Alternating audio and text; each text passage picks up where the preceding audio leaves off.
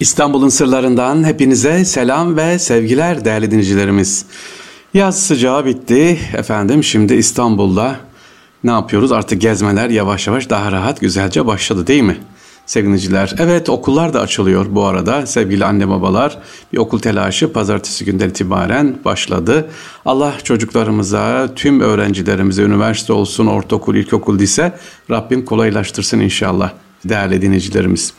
Bugün sizlere ne yapalım sevgiliciler? Edirne Kapı'daki bir tarihçiden bahsetmek istiyorum ve hatta diyorum ki yolunuz düşer Osmanlı döneminin ilk ansiklopedisini yazan bir Şeyhülislam var.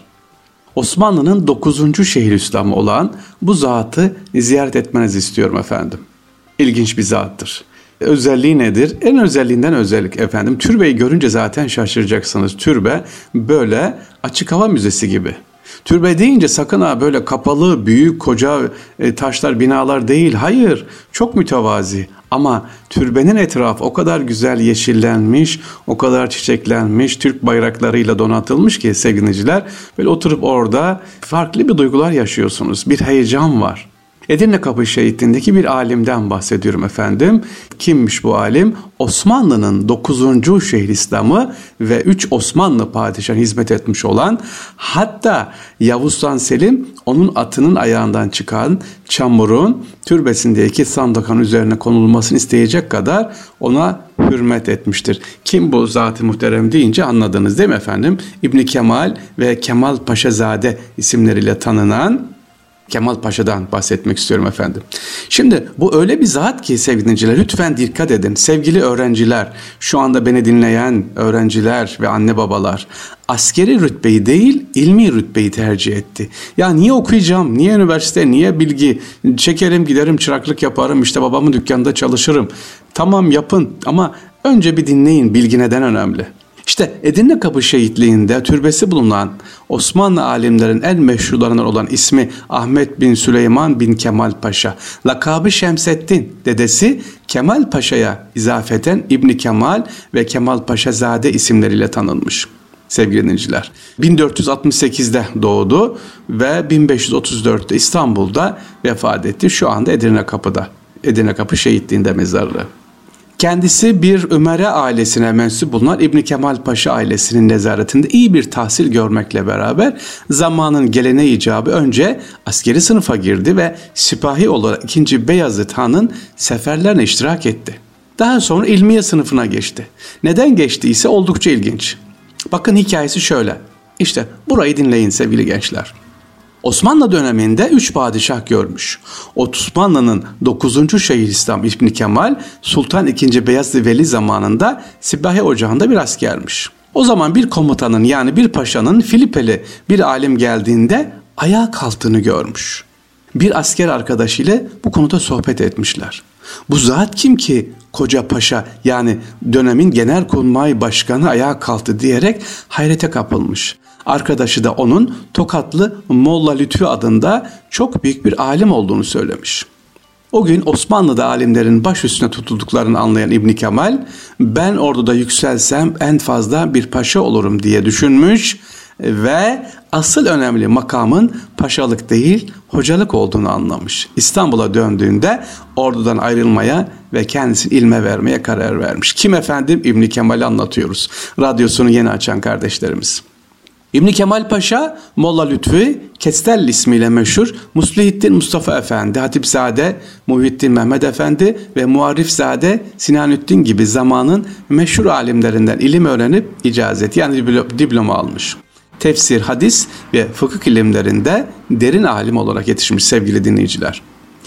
En önemlisi, burayı da kaçırmayalım değerli dinleyicilerimiz, Tevahi Ali Osman adlı tarihini yazıyor padişahın emriyle 10 ciltlik Tevahirihi Ali Osmani. Yani bu eser halen Osmanlı tarihinin temel başvuru kaynaklarının başında gelmektedir. Burada sadece hadiseleri, olayları verip yetinmiyor sevgiliciler. Eleştiri ve yorumlarda da bulunuyor. Olayları kronolojik olarak anlatan eser seciyi de dikkate alarak yazıldığı ve zamanı kullanılan Türkçe kelimeler özellikle yer verdiği için edebi kıymeti de haiz. Peki bu eser e, bugün de ne yapılıyor sevgiliciler kullanılıyor. Gelelim Gelelim Mısır seferinde İbni Kemal Paşa Anadolu kazeskeri olarak Padişah Yavuz Sultan Selim Han'ın yanında bulunuyordu. Bu yolculukları sırasında sohbet ederek yol alırken bir ara İbni Kemal Paşa'nın atın ayağından sıçrayan çamurlar Yavuz Sultan Selim Han'ın kaftanına sıçradı. Padişahın kaftanına çamur sıçrayınca İbni Kemal Paşa mahcup olup atını geriye çekerek özür dileyince Yavuz Sultan Selim Han'ın ona dönerek üzülmeyiniz, üzülmeyiniz. Alimlerin atının ayağından sıçrayan çamur bizim için süstür. Vasiyet ediyorum. Bu çamurlu kaftanım ben vefat ettikten sonra kabrimin üzerine örtülsün dedi. Ve bu vasiyeti yerine getirildi. Şimdi sevgili dinciler İbn Kemal Paşa'yı anlatıyorum size ve İbn Kemal Paşa'nın batın sadece kendisi atının ayağındaki çamur bir çamur bile ne kadar değerli ki koskoca cihan padişahı diyor ki sandukamın üzerine örtülsün. Şimdi anladınız mı değerli gençler? Niye ilim önemli? Niye bilgi önemli? Okul önemli. Ya ben okuyacağım ama bitirdikten sonra işte okuduğum okulu yapmayacağım. Mühendislik yapmayacağım. Babamın dükkanında çalışacağım. İstediğiniz kadar öyle deyin sevgili gençler. İlim sahibi olan insan dükkanda da otursa, tezgahta da otursa e, ya da başka işte yapsa o bilgisi onu ne yapar? Hep yanındadır. Hep onu çeker. Tıpkı bir yanında duran lala gibidir. Yani onun için eğitim önemli. Sevgili anne babalar ve gençler, e, sesimi şu anda duyuyor mu ya da ileride dinleyecek olanlar. Ha e, müsait olanlar varsa tabii bu hafta sonu ya da önümüzdeki hafta sonu inşallah giderseniz Edirne Kapı'daki bu açık hava müzesini görün. İbn Kemal Paşa Hazretleri'nin mezarını ziyaret edin. Devam edelim sevgili dinleyiciler. Erkam Radyo'dasınız. İstanbul'un sırlarında Fahri abiniz dinliyorsunuz. Ebu Suud'a hocalık yapıyor efendim. E, kim? İbn Kemal. Ebu Suud'a hocalık yapıyor. Muallimi evvel deniyor efendim lakabının türü Ebu Suud'da muallimi sani. Birincisi muallimi evvel yani birinci muallim kimmiş? İkincisi kimmiş? Ebu Suud'a da muallimi sani söyleniyor. Birçok ilme vukufunu eserle ispatlayan müellifimiz devrinde Osmanlı ilim ve kültür hayatının çok önemli temsilcilerinden.